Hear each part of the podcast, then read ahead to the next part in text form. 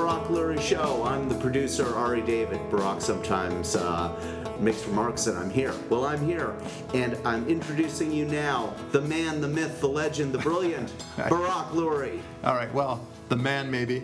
Uh, always a pleasure. Thanks a lot. All right. All right, so today, uh, a topic that I think will resonate for, for a long, long time, and that is the topic of cart before the horse thinking, right? You've heard this expression before, right, Ari? Yes. It, it uh, basically means, hey, look, you're putting the cart before the horse, meaning that your logic is such that one does not follow the other, okay?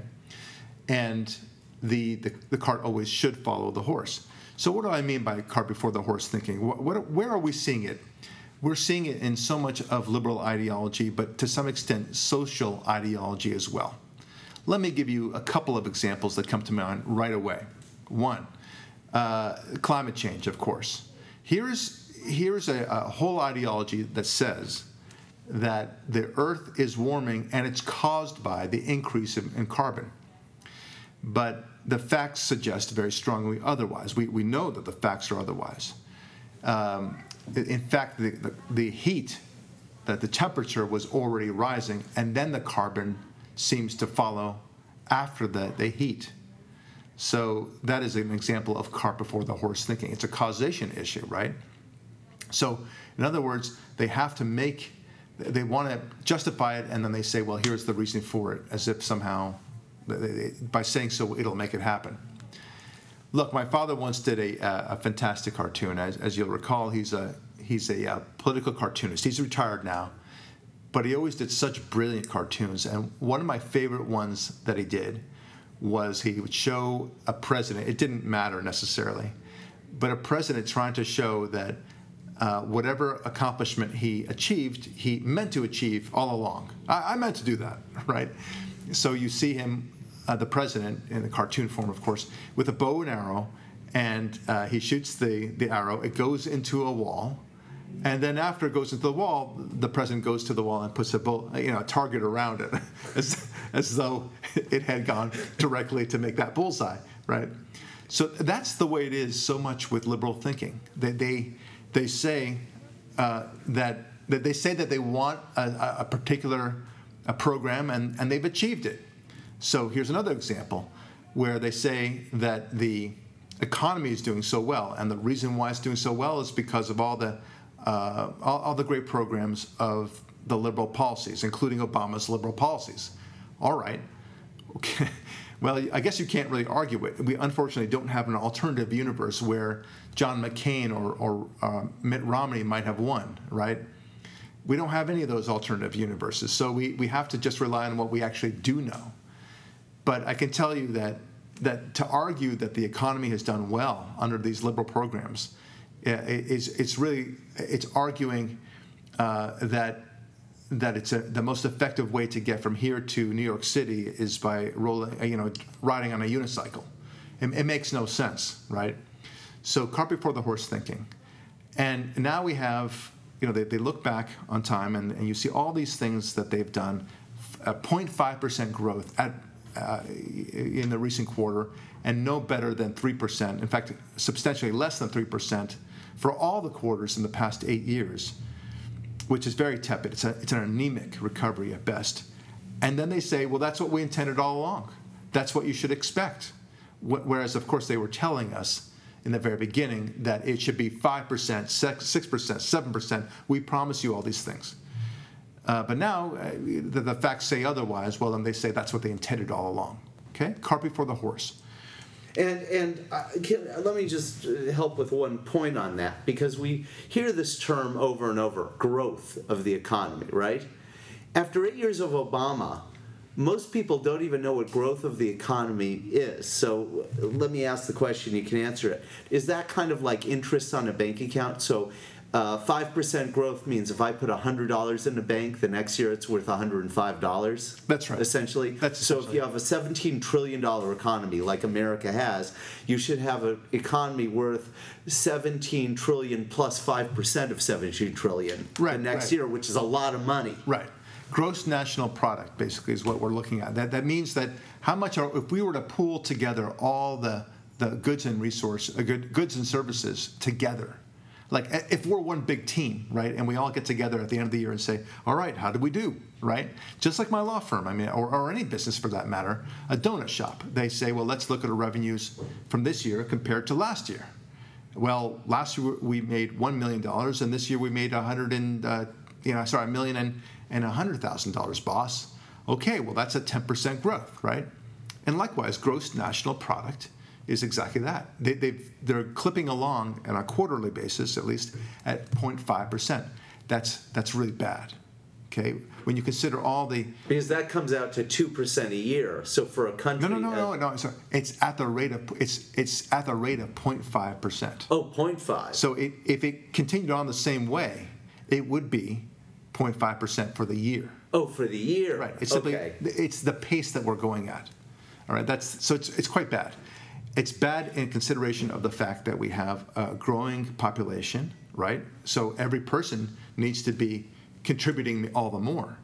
Likewise, it's bad with with all the immigration that we have. Well, you know, we have all these new bodies to help us uh, do whatever needs to be done. Well, where where are their services? Where, In where other the- words, they're not doing a lot of the things that need to be done. yeah, wh- where are the where are the fruits of their labors, right? So it's not good. And a recession, of course, is when you actually uh, pull back and we actually make less in the way of services and products than, than what you did previously. Bad stuff is happening here. All right. Uh, so And I'm glad you clarified that because so often, you know, we say, speak in terms of what was this number in percent of growth, but it doesn't give to the listener necessarily the clear understanding Right. of how important that is. That Yeah. that's a big number. Yeah, and, and what I said is in broad strokes, but that's really the basics of it. All right. Uh, here's another example of cart before the horse thinking. Um, I mean, a classic example is that, you know, traffic's, traffic jams cause sunsets, right? right? It, well, no, it doesn't. I mean, it, they happen to correlate, uh, and that because you, you are in a traffic jam doesn't mean that you've caused the sunset that you're now seeing. No, it's because you happen to be driving home at 6 p.m. or so, and therefore the tra- you know the sun, sun is going down. It happens to co- you know coincide with the time that you're driving. So it would be it'd be wrong to say that. In fact, the sunset doesn't cause the traffic jam either, right? They just coincide, and and that's the problem with global warming. They, they, things are coinciding, but they're assuming that one has caused the other, and and ne- neither has caused it. Neither. If anything, the high temperatures have accelerated the increase in carbon, but not vice versa. Okay, it just doesn't happen. And they don't look to any other possible causations, like the, the fact that we're coming out of the ice age, the little ice age, as they call it, which started in the year 1300. But here's one of my favorite ones, and, and what actually prompted this whole podcast idea, and that is you hear this phrase trotted out all the time that boys and girls tend to prefer the toys that they do and the actions and activities that they like meaning that boys prefer action toys you know swords and, and guns and things like this and running around and being boisterous and such. And girls prefer being quiet and playing with dolls and playing tea and such like that. Um, why? Because they've been socialized to do so right? Socialized. And um, but if that were the case, you know, I, I, I mean, it's, it's a little bit bizarre to think about it because it's so easy to, to shoot down. And, and why do I say it's so easy? Because it, could it be that the ads and our norms that we have with boys and girls are in response to human nature, not not controlling human nature, right? I mean, it, it's so it's so funny. It's like why that, that notion that these advertising companies will say, "I've got a great idea. Let's separate boys and girls. We got two different markets all of a sudden." I love it, boss. Go with it. Yeah, yeah. Well, we'll have the the, the girls play with the dolls, and we'll have a whole new product line for them. And we'll have uh, boys play with I don't know uh, little toy cars or something. Boss, you are a genius. Let's do it. You're a genius, Mimsy, a genius. and and that's what they would like you to believe instead of the fact that you know, advertising just kind of dovetails right into human nature and and so it should right that's why you see so much sex in beer commercials and and everything else i mean a, a car a muscle car especially that's designed for men, they will put a very pretty, scantily dressed woman uh, in that ad because it's just it's very sexy. It's and it's designed to get a man to be excited to, to buy that car. It, I mean, I've entered the, the, zone of Mr. Obvious, I suppose, but this is, but but we have to deal with these things. These that, that, that somehow the ads cause the differences in boys and girls. All right. And here's another ridiculous, uh, sorry, another reason why this notion that somehow it's socialized is so ridiculous, right? Okay, so if it were socialized, then you would expect that parents who didn't even know that their son was gay or transgender, for that matter, that they would socialize them if it's so easy, right? You, you would socialize that boy to, to not like pretty things, to not like the color pink, to not sometimes dress in girls' clothing, right? That's, but no, it, it turns out human nature takes over. And it's, it's the, the liberals, the far left at least, that will insist that uh, human nature is, is, static, it, it, it's fixed, and we have to honor them for what they, uh, they believe. They insist that uh, homosexuality is, is truly static and fixed. Well, but, but wait a minute, I thought you said that everything was socialized. W- which is it? Which? And, and the fact that they cannot possibly, uh, what, what's the expression, square that circle, uh, the fact that they can't do that is, is just a, a, great testimony to the um, inconsistency of liberal thought. That, that's the main thing. So, great cart before the horse thinking uh, in so many different ways. And I think you made a point, Ari, offline as well. Like, well, wait a minute. If you're blaming the ads and, and such and all the advertising, how, we, we can then presume that um, in time immemorial, a thousand years ago, hell, 200 years ago, before there was any advertising whatsoever. Uh, on TV and radio, yeah. because there was no TV and radio. Well, there was no advertising at all. Well, there, I mean, maybe newspapers. Was. No, I'm talking about 200, 300 years ago. So let, us use 300 years ago. Okay. There's, there's nothing of significance, okay? So, uh, there, so, so what? So, does that mean that all people were transgendered at the time? They were gender neutral in every respect. How did this happen? Oh, okay. Well, then, then they'll answer. Well, that was because of function of society and the norms that were expected at the time, and that the parents themselves were basically telling the children to fit into these norms. Yeah, how did the Victorian uh, gender roles happen without the Coca Cola Corporation telling the men and women to behave like men and women? That's Corsets right. and gowns for one, yeah, and yeah, exactly uh, right. stiff upper lips and waistcoats yeah. for the other. And yet, as the left will correctly point out, there there have been gay people for a long time, and presumably transgendered people for for time immemorial. Okay, so how did it ever get to be that way? Yeah, but you know it's really interesting. I think we've talked about before. How is it that homosexual male behavior in the past had very little relationship to what we see now as the stereotypical portrayals of the homosexual man on shows like Modern Family? You don't see modern homosexual portrayals of, of gay people acting naturally, if you will, on the whaling ships or on the merchant marines right, right, of right. ancient time, yeah. or uh, in the French Foreign Legion. right. You know, where these were you know violent soldiers and highly masculine people. Right. Right. Exactly. you know, yeah, you just don't see that. The other thing, and it, it, I hope but, this but going, is, but going back to the to the the homosexual part of it, the gay uh, population. I mean, a lot of people will say that men are drawn to the visual. I mean, Dennis Prager brought a, a great um, uh, a Prager University video on this exact subject. He said uh, that the men are drawn to the visual.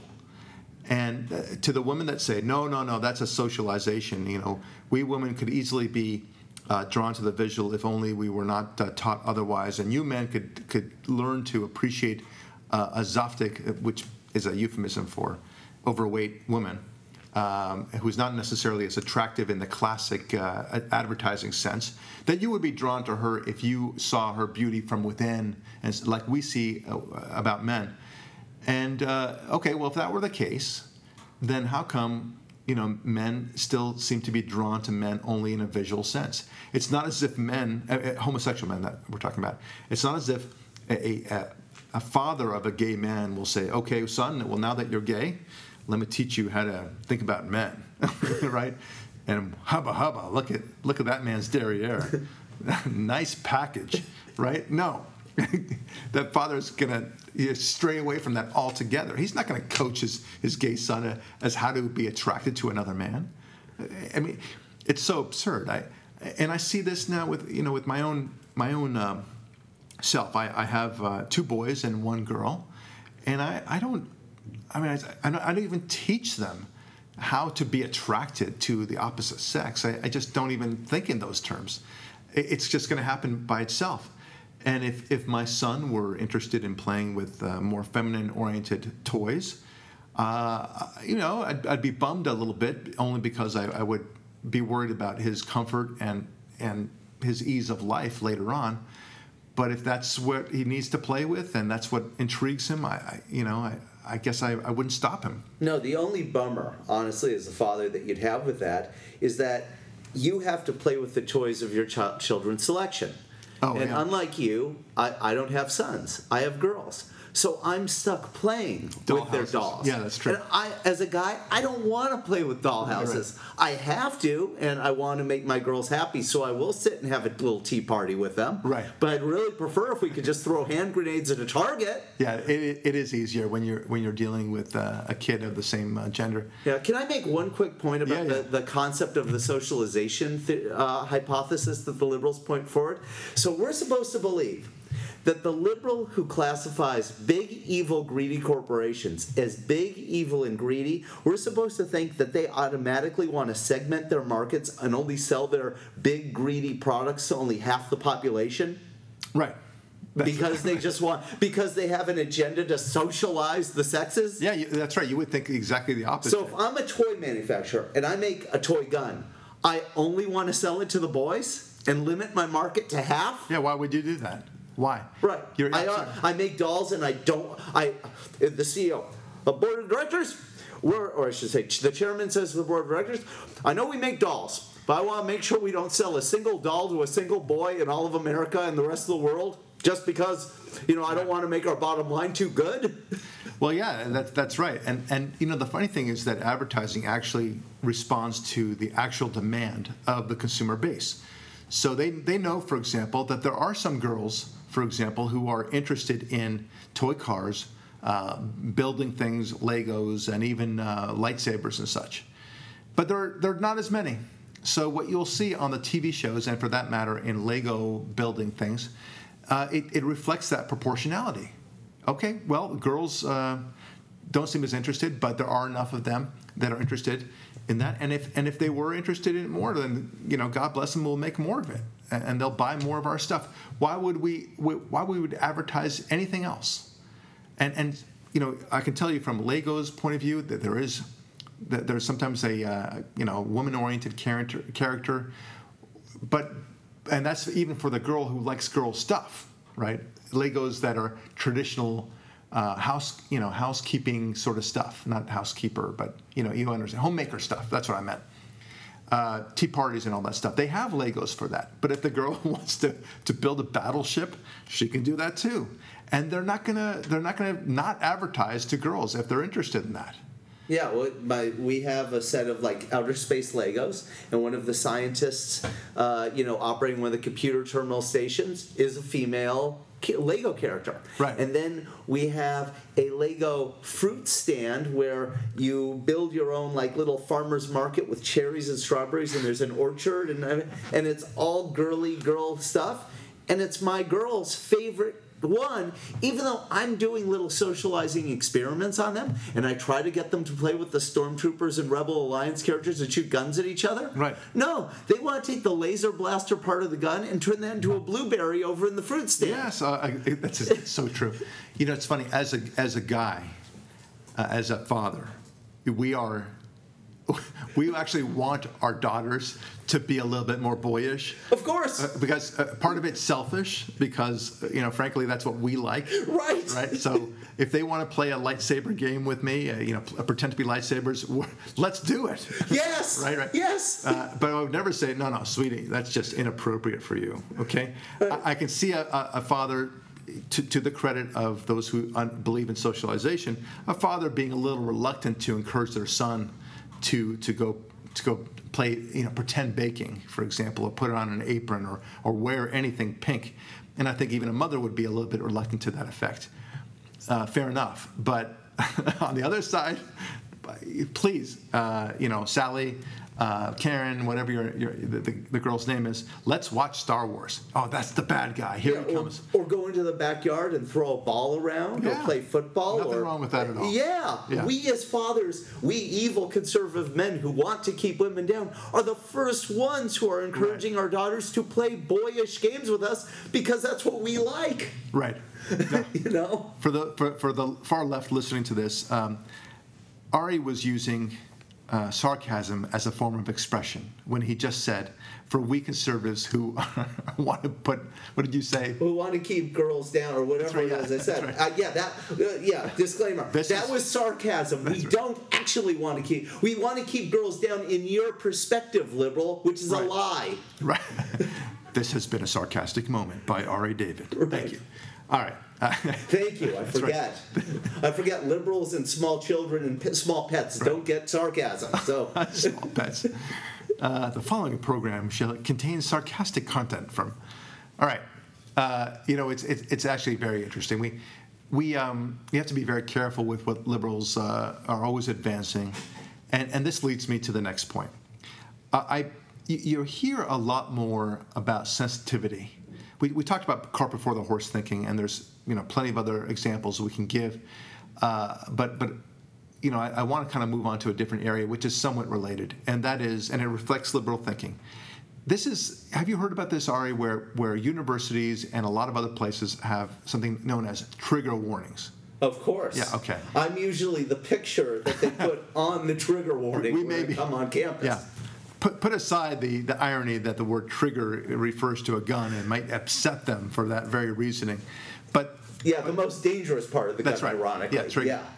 but uh, that you're supposed to, uh, the gist of it is this uh, that you're supposed to, as a university professor, for example, or a high school teacher, uh, advise in advance that you're going to be talking about an uncomfortable subject. You know, so long as you can figure out what the uncomfortable subject is. That's the trick, I think. Right. It's kind of like uh, on TV back when there were only three networks, and they said the following program might contain adult situations. Right.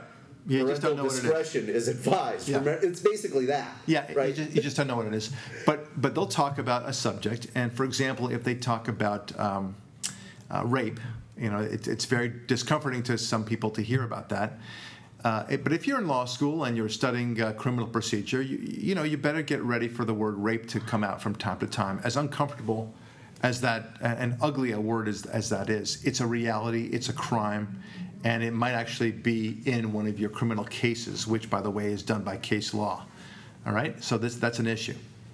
Um, but that's that would be a trigger warning. We're going to talk about um, I don't know uh, the pressures of business life. We're going to talk about ISIS and how horrible they treat uh, the gays and the women and such like that. Or we're going to talk about Huck Finn and certain language Twain has used in Huck Finn, Right, a which good has a word that might not be okay in Right. common parlance. We, we are actually I'm actually reading that with my son right now, and uh, that word uh, that is not in common parlance anymore, referring to black people, uh, is so is so prevalent in that book.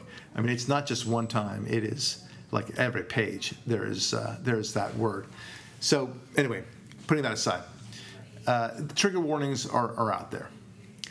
And the notion is that you, you're supposed to protect these these people, and to the extent that they do feel emotionally attacked for whatever reason, then the university or the high school will will provide what's called safe rooms for the purpose of making them feel more safe, at which you can find some cookies and orange juice uh, to your liking. and warm milk. Warm- and oh, you very can important. stay until the part that required the trigger warning and adult supervision is advised, and then you can come back into class. And you're, I've heard they will adjust your grade that if you flunk the test because you didn't get the material taught during the trigger warning window, they will grade you on a curve, taking into account that you couldn't handle what was warned. Right. So I, I, I learned about this, and, and so I, I'm hearing, okay, well, this sounds like it's just, you know, a phrase that happens from time to time. and from, from this or that university, but that's not that common as, uh, as we may think. And the reality is that, in fact, it's very common, extremely common. So, who, who knew? But it is. That this is actually institutionalized, believe it or not. In, at UCLA, at the law school there, I, I talked to one professor there recently. I won't uh, mention his or her name. Uh, and uh, this person was describing how, how deep this trigger warning business runs. You, you are so uh, on top of yourself to self censor because you don't know how you might be upsetting somebody. So I'll give you an example. This person comes into the classroom about five minutes late. This person says, oh, I'm sorry I'm a little bit late. I, uh, this person's a lawyer. I had to pull an all nighter, and um, so you know, I had to get this, this motion filed, and, and so here I am. And uh, that, that person went on with the, the lesson, and then later on, the dean of the law school uh, called in this person and said, um, What were you thinking? like, what, do you mean, what was I thinking? Well, uh, a student expressed uh, his frustration with you. The student was a, was a, a man. Well, uh, that's I'm, I'm using only the technical term he was actually a boy in all respects because of, uh, of, of, this attitude. But he was offended and felt a trigger warning would have been uh, better had you explained to them ahead of time that uh, that this that by, by, by working uh, pulling an all-nighter that this would not be a routine thing as a lawyer and he was afraid afraid you know that uh, by doing so that that you're basically telling him that he's going to have to work all-nighters and not necessarily have his his desired eight hours of sleep every night this was, you know, very upsetting to him. And the, the, the, You're serious. I'm serious. That's a good one. Yeah. Wow. It, it, right. I mean, it just blows you away. What I thought he was gonna. I honestly thought when you started the anecdote that he was said, uh, "I was late."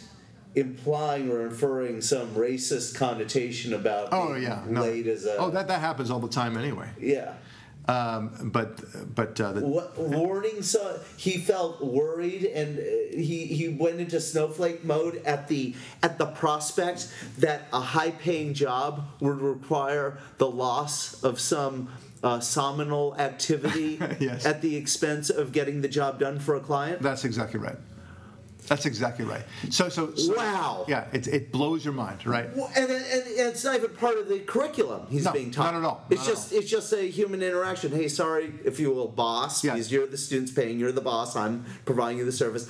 Then I'm late. I, this right. is my excuse. Right. This this teacher, this professor.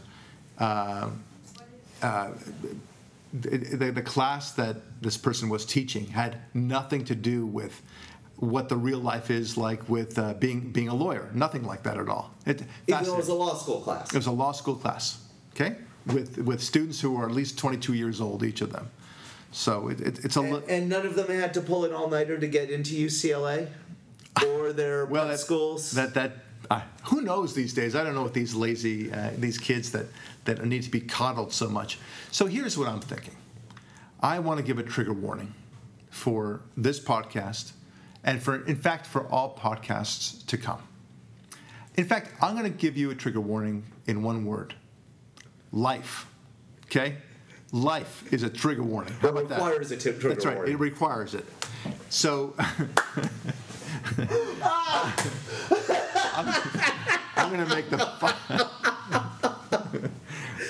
you, you, you know what you need to do? You need to open every show with that. Yeah, I agree. And every podcast. We will talk about trigger warning. If you if you're a liberal, you may not like this. In fact, you may realize how stupid some of your thinking is, and that might be very disturbing to you. Yes, yes. Oh. All right. So life. So here's the subject, and here's. I'm going to teach you about life, and here's the warning that I have for you, the trigger warning, as you like to call it. First, you may fail in life. Okay. Second, you may fall in love with somebody, and that person doesn't like you. Oh, I tell you, it's going to be tough. Trigger warning, all right? You may discover that you're not good in the sport of your choice, right? the horror. The trigger warning. Even if you are decent in the sport of your choice, you may not be number one in the sport of your choice. okay? You may not be the smartest person. Somebody else might actually do better than you grade wise than, than you. There may be somebody who may be a valedictorian of your class other than you. You might have to deal with it. Okay? You may have a sibling that excels in life better than you. You won't like it. Okay? Somebody might have a car that that looks fancier than the car that you can afford, and you might be jealous. You'll have to deal with it. Okay? Shall I go on? right? Somebody might uh, have uh, just be prettier than you. You'll have to deal with it. Somebody may die earlier than you, or be you know have a lower cholesterol than you, and it's just not fair. You'll have to deal with it. A transgender woman or man using the woman's bathroom might be equipped in a more prodigious way than you, a man using the men's room. right, exactly right.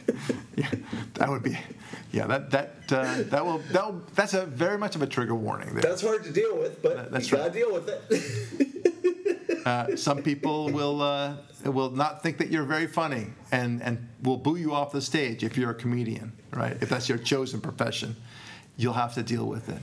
Okay, life will have many hiccups. That one hurt, Barak. That one, that one hurt. oh, that's right. That's right. You're a comedian. Oh my gosh. Oh, oh, how about this one? Uh, if your if your chosen profession is being an actor, you may not get the coveted spots that Tom Cruise and Oprah Winfrey and all the other actors, that Tom Hanks and someone like that, that they, they you may not be getting those same positions. In fact, you may be working as a waiter for most of your life, hoping for the, the latest commercial gig to feed you a little bit, a couple hundred dollars here and there. Okay? Trigger warning. Right? This is the way it's going to be. And this classroom where I'm teaching this, it may make you feel bad that that's going to happen, but even the grades that I give you, somebody's going to get a better grade than somebody else. And you're going to have to deal with that too. All right? Your, your emotions mean nothing in life. And that's, I think, the ultimate trigger warning. Nobody cares about you the way you think they care about you or that you want them to care about you. You know why I know that? Because you obviously don't give a crap about me or anybody else in this classroom. So, as my son says, it's a doggy dog world. dog eat dog world, right? But he calls it a dog eat dog world. It's a dog eat dog world, and, and that's the reality. And until you embrace that reality and demand of me to give you all these trigger warnings, we're going nowhere in this class, and you'll go nowhere in your life. Good luck. And then I drop the microphone and I leave the room. I'm Lurie. Don't go away. We'll be right back.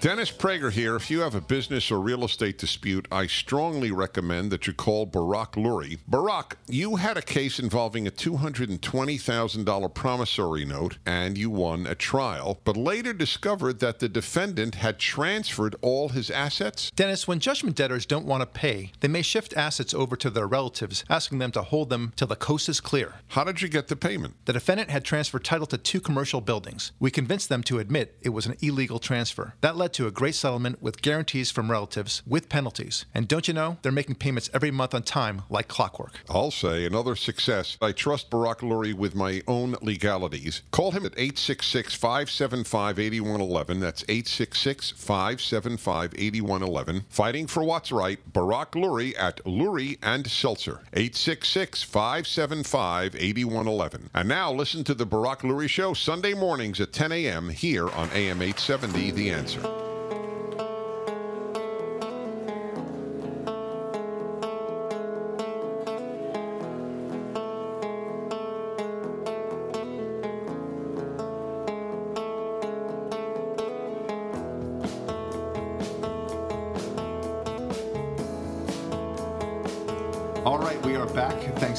Back in. All right, today uh, we, we are facing a very bizarre Democratic prim- uh, primary convention, upcoming convention, I believe in August, and then of course before that the Republican convention before then.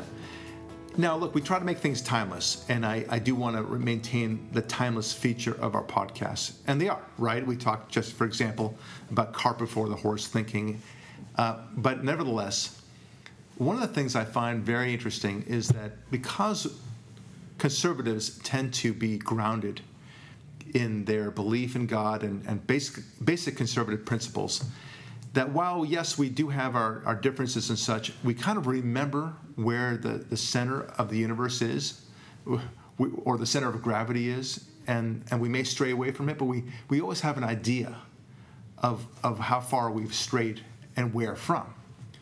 By contrast, the, the Democrats are the equivalent of the party that, gets uh, kidnapped, put in a trunk, spun around in the car over and over again.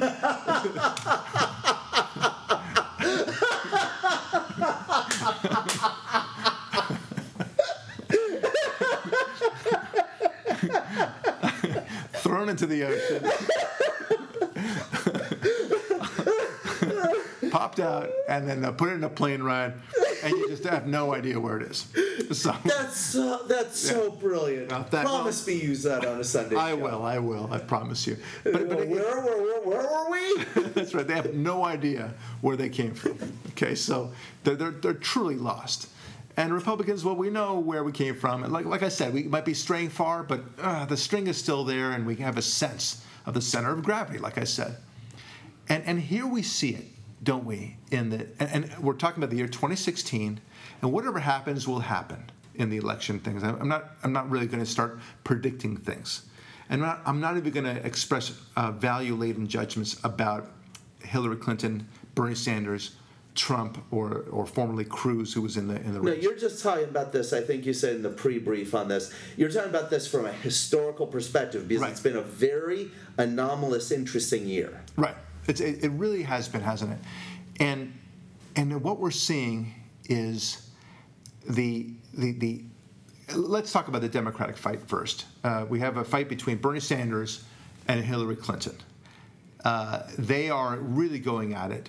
And Bernie Sanders, if he's smart enough, he would say, well, gosh, you know, Hillary Clinton's going to take this nomination, and yeah, I'm going to fight her, but I, I want a voice at the convention and such. But, uh, you know, somebody who would, who, who would actually do justice for the liberal cause would say, well, you know, the right thing for the cause and to, to make sure that Hillary wins is for me to bow out, maybe gain a position in her administration one way or the other if I really want to see some change. But no, I, I have to kind of go all over the place, and that's that's what he's doing. And so he'll sabotage the entire uh, Democratic Party for the sake of his beliefs, forgetting about what the core beliefs of the Democrats are. And I don't think that the, the Democrats themselves know what the core uh, uh, benefits of the Democratic Party are. I don't think they have the slightest clue anymore. They'll say, hey, we're about the small guy, right? But they're not about the small guy. The- the- They'll say the, the, the sound bites, but that, that, those are just sound bites, my friends. It doesn't mean a thing. And just for Unless you official, have action. just for official case, because I know it, because I've heard it enough. What they're for? They're for education, equality, and the environment. The three E's. Oh, so okay. that's what they. Easy to they're all ambiguous. Right, you yeah. know, so they mean nothing. Yeah. But those are the words they generally use. Right. It's, it's like as ambiguous as the phrase social justice, right? It means absolutely nothing. But social justice means uh, what you want it to be. It's it, in a sense, it's like uh, when people voted for Obama, they were voting for some someone they that they wanted him to be, and everyone had a different impression of what he's like. Yeah, the and what he would be. And that word was change. Right. Which could mean anything. And, and again, exactly right. Yes. So this it, it's this aimless, amorphous body called the Democratic Party, and we're seeing it in action with Hillary on the one hand, who herself is amorphous. She's not about anything, right? We've talked about this before too. Bernie Sanders, yes, he's about socialism, but he doesn't even know what socialism is. He can't he can't convey it. He doesn't understand himself. He doesn't. Uh, no man, is 74 years on the planet, can advance socialism if they actually understood what socialism meant. Okay, it, it's clearly something else in his own mind than what you and I know what socialism is. You want to know what socialism is? Go down to, to Argentina and Venezuela now. Go, go there. Have yeah, fun. today. But right now, drop everything, go there. You'll find the great glory of socialism at its best. Yeah, and check out a supermarket in the exactly. in the uh, hinterland. Yeah. You know, among the normal folk. And, and the reason why we say Venezuela and not Cuba, because Venezuela only recently decided over the past few years that it wants to go fully socialist under Chavez and such. So they implemented all these socialist programs, and it got worse and worse.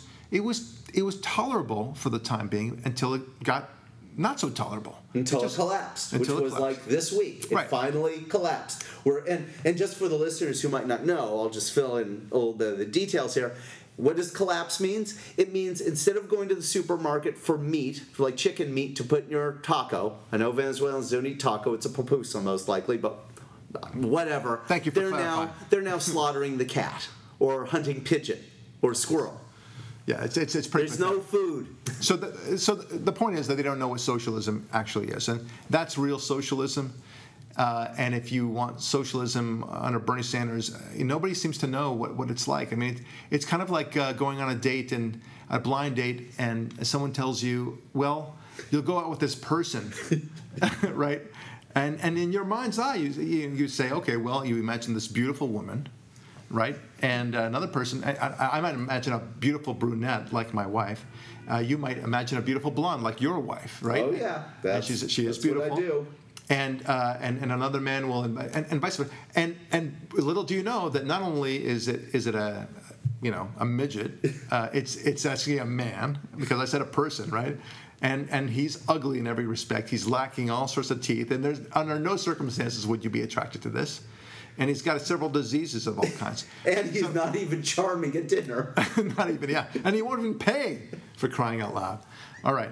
At least he gets something out of it. And then he didn't even want to sleep with me. Well, But, but that's what socialism means to so many of, of the followers of Bernie Sanders, right? It, it means what they want it to mean. They, they make it the beautiful woman that we just talked about, but it ain't so. It never will be a beautiful woman. You see, the difference, and, and where the analogy falls apart, is that at least on a blind date, hey, Barak, I want to set you up with some, a, a woman. Uh, there's a chance that she might be beautiful.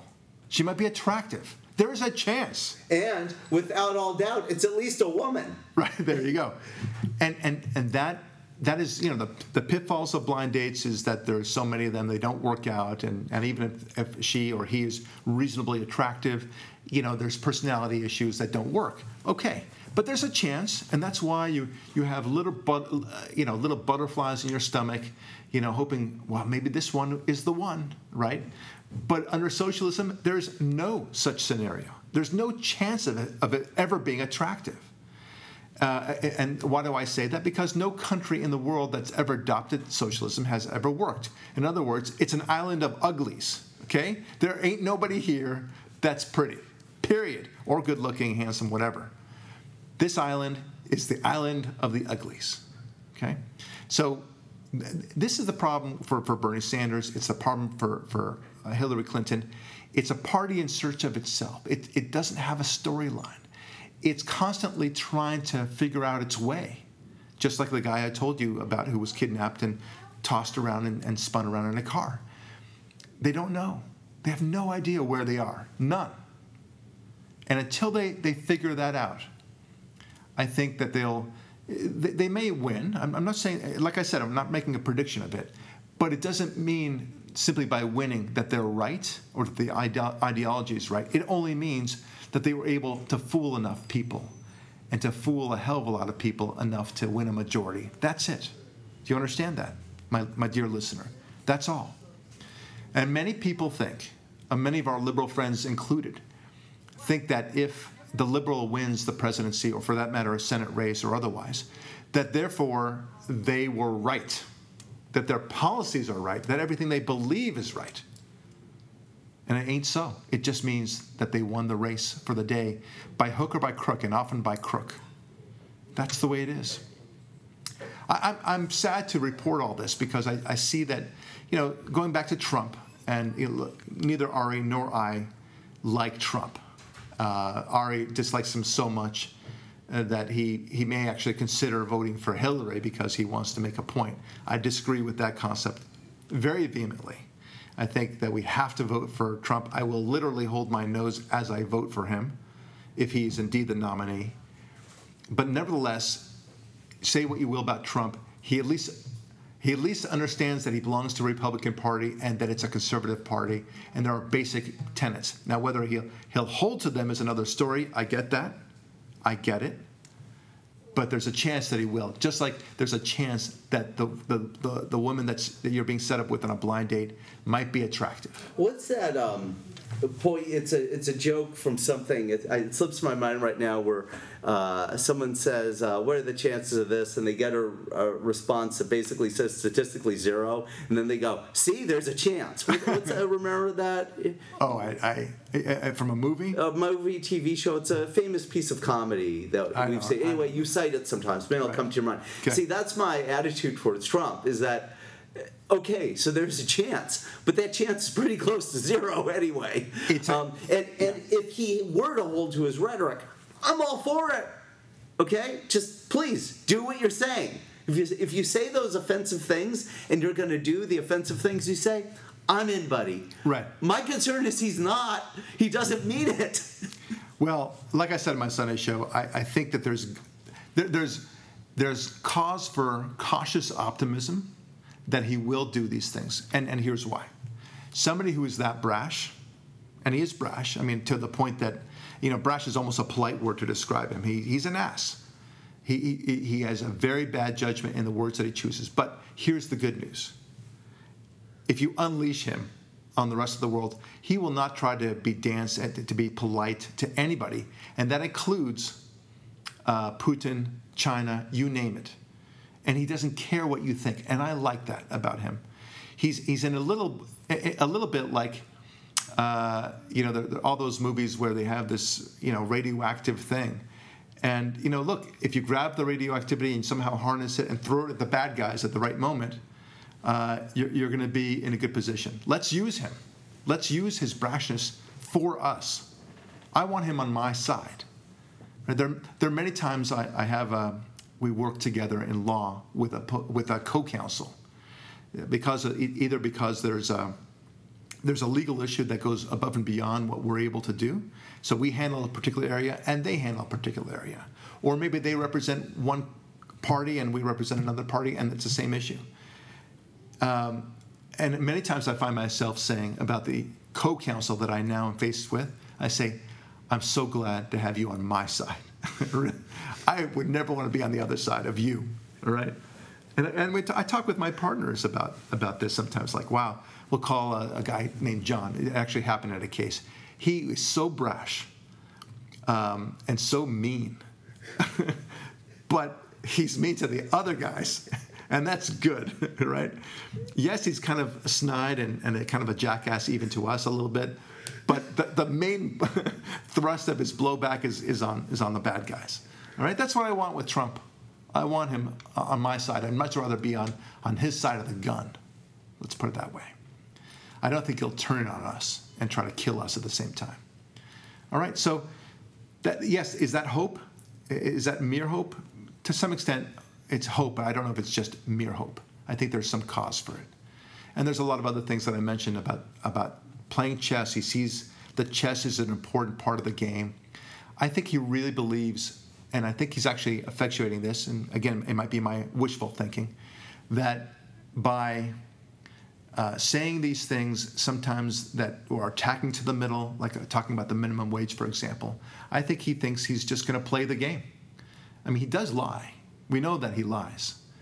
Uh, I don't think he'll yeah, lie. We just have to hope the minimum wage stuff is a lie and not that border fence. you know what I mean? No, I, I, you're right. I'm so spun around now like a Democrat who's been abducted. I don't, you know. No, he, I think I think at the end of the day, look, he's he's certainly not wanting for money. He's not he's not looking for the presidency as an opportunity to make himself rich. You sure about that? I'm I'm quite, that's no. I think I think he's interested in power for sure, but in terms as, as an opportunity to make himself more rich, I, I don't see that. Okay, um, but uh, the, the point I wanted to make about him is that he is. Um, all right, so now I, I recall. Uh, it's like uh, playing poker, right? Every poker, a good poker player, by definition, what makes him a good poker player is that he's a good liar, right? By bluff, they call it bluffing, but there's no. A good poker player is not someone who always manages to get a great hand all the time, right? It's a good poker play, player is somebody who sometimes gets a good hand, sometimes doesn't get a, a good hand, like the rest of, of us. It's a pure chance. Yeah, sort he thing. gets you to not play your good hand. Right, and he gets you you to believe that he's got a great hand, and he'll bluff at the right time, and he'll sometimes fold at the right time to make you feel that that uh, that he doesn't have a good hand when he does have a good hand, and and so that so so he bluffs you so much at the right moment that that you he basically hauls in all the money, right, all the chips from the center of the table, and I think that's Trump. I think that's the way he plays it. Um, you, you wouldn't say a good chess player is all about lying, right? It's not. It's about strategy. There's no lying in chess. It's all lying in poker. And so he'll say, for example, about the minimum wage, he said, I'll revisit the minimum wage. I'll take a look at it. He didn't say, I'm hereby going to adopt the $15 wage because he didn't want to be locked into that. And I, I understand that. But if you look at it from a poker player's point of view, a bluffer's point of view, that was a brilliant move. I want you to think, you, my liberal friends, that I'm open to the idea of minimum wage. I want you to see in me the possibility that I'll go your way. And now that you voted for me, F you, I'm going the, to the right. And I, I think that's, that's a, a there, there are a lot of actions that he's undertaken that are consistent with that. So he would have to be, by, by contrast, he would have to be completely opposite if he were to somehow do the opposite of the immigration stance that he's taken. Um, because that would be way, way different than the very cornerstone of what has propelled him to the Republican nomination. So I, I think we're okay there. Anyway, I have some hope for Trump, uh, but it, the point here that I'm trying to make is that the Republican Party still has a, an understanding of where the center of gravity, gravity is, and the, the Democrats have no sense of the center of their own gravity. And, and that's uh, a problem for this country. It's not because it, that, that, that doesn't give me joy in it, by the way, in any stretch. I want, and you want, Ari, to have a good, strong Democratic Party, one that actually listens to the people and to their actual demands, not one that is that is seeking only to increase its own power. Well, as a point of clarification, I want two strong parties because multi-party systems always result in bad government. Right. I want two strong political parties, each with some crossover values and some divergent values. And I want both of them to be clear as to what they exist for. Yeah. So that when one political party has been in power for too long and grows arrogant and, and uh, sclerotic, you can vote for the other without too much of a, of a sacrifice of values. It might be like what you said before the knife and the whetstone at the end of the day, because I think that the Democratic Party really offers nothing in terms of their actual policies. All of them are destructive.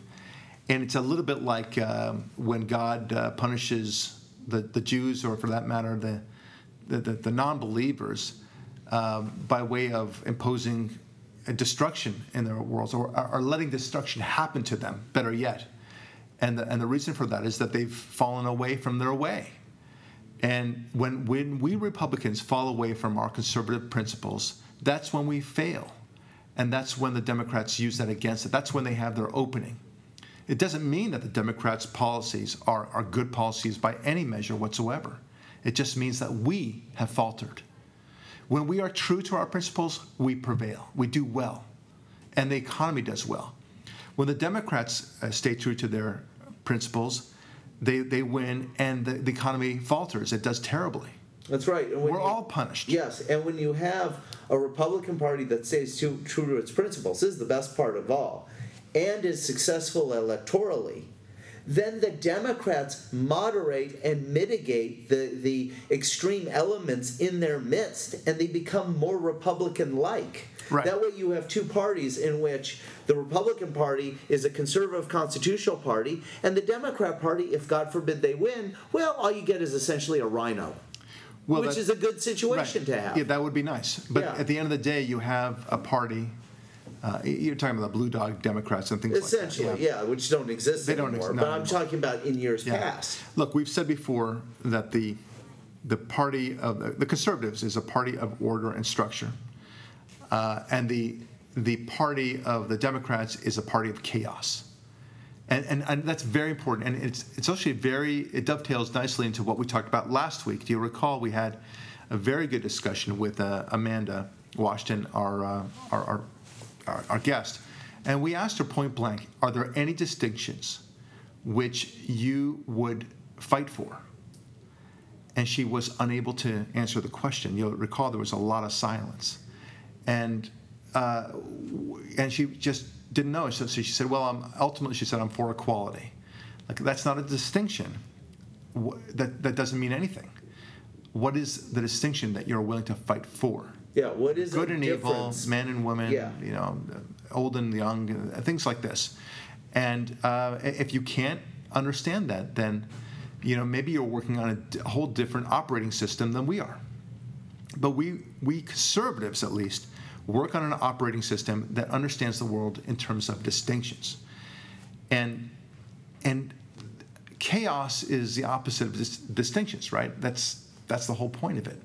You cannot have structure, for example, without distinction. That's when I go to a lot of lawyers' offices and I see paper all over the place. That's chaos, but in a sense, it's a lack of distinction, isn't it?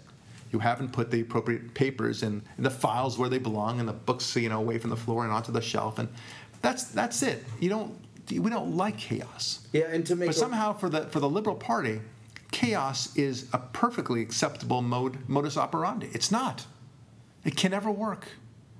And and when you when you grow up on this planet, on this planet at least, you should eventually understand this basic principle, and understand that liberalism can never offer structure. When you get to the structure, let me know. Tell me what that structure is. Because just like there's no structure uh, in the Democratic Party, there will never be structure in its future. And, I, and I, I fear for it because you and I both believe, Ari, that we will have, uh, we have to have a, a party on the Democratic side that works well. Until they work well, we can never be our true selves either. And we, just to clarify what we mean by distinctions, it means diff- it's as simple as different things do different things. You don't use a knife to eat soup. You use a spoon. You use a sharp knife to eat soup, you wound up with a cut throat. You really do. Yep. You don't send a kitten into battle on the front lines. You send a soldier. It's it's that simple. There's nothing racist, sexist, Islamophobic, homophobic, and intolerant Wait, wait, wait. about It is speciest. Yeah, it's, yes, it is. Yes, I- but it's okay. ineffective too. You send kittens to battle for your Yes. army, you lose. Yes, Okay, there you go. And what was so striking about um, our wonderful guest's uh, lack of willing to uh, put herself on the line to even pick one is because the thinking that uh, uh, one would make a distinction is now looked at as a bad thing. And it's, it has nothing to do with good or bad. It is simply a distinction. Right. Well, there are some good distinctions and some bad distinctions, like we talked about last week on our on our show podcast with Amanda, and and she she said, well, distinctions can be very bad, and I said, yeah, they can be, and some distinctions we want to get rid of. For example, the distinction between black and white, black, black people and white people, or for that matter, minorities of any color and any other color. It- It's not appropriate. It- those distinctions don't make it. But you, liberals, are the ones that make these distinctions. You need to understand it. That's what affirmative action is. It's a distinction policy, isn't it? Right? You are distinguishing this black person and saying he must or she must uh, have uh, be admitted to Harvard Law School or medical school or whatever uh, on a different standard. You're making the distinction, not me. You're elevating it. You don't realize the distinctions you are making all the time, my liberal friend but but our distinctions are are good distinctions. And, and, we're, and we're also willing to admit that. yeah. Yeah. You know, and, and it's as simple as we will we can distinguish between a red car and a blue car. yeah. That's They, true. they are different. all cars are the same my friend. All of them. In fact all cars and all bikes are the same In fact, all airplanes and all modes of transportation of any kind are exactly the same. Whether it has wheels, a, ki- a, ki- a tiller, or wings, they're all the same. That's right. That's why cars float. You can take a car and go across the ocean. That's right. And there's no, and it's racist if you tell me I can't. right? Or take this car over a cliff and expect it to fly. yes. I do expect it to fly now. Yeah, but that's the that's the simplicity of the logic that we are begging our, our fellow human beings who have different political and philosophical viewpoints just to acknowledge. We're not even telling them, you know, you have to think like us. You know, we're not expecting cloning brain cells here. We're just asking for an admission of the obvious. Well, and, and listeners might now be saying, these guys are really going off the, the rails here. I mean, this is, this is making no sense. And yet, and yet, the biggest social issue going on right now is that there should be a right of a man who feels like it to go into a woman's bathroom, and there'll be no consequences associated with it. It's exactly like, exactly like the car I just mentioned that's going to go over the cliff and expecting it to fly. It's exactly like it. Because the distinction between men and women is the greatest, most important distinction. Most important. I, I know that sounds crazy, but I'll explain why. That distinction, if you don't have it and emphasize it and glorify, it—in fact, that distinction, your civilization will collapse. How can I say that with such great comfort and ease? I'll tell you why. Because it is women that civilize society. We talked about this on my Sunday show.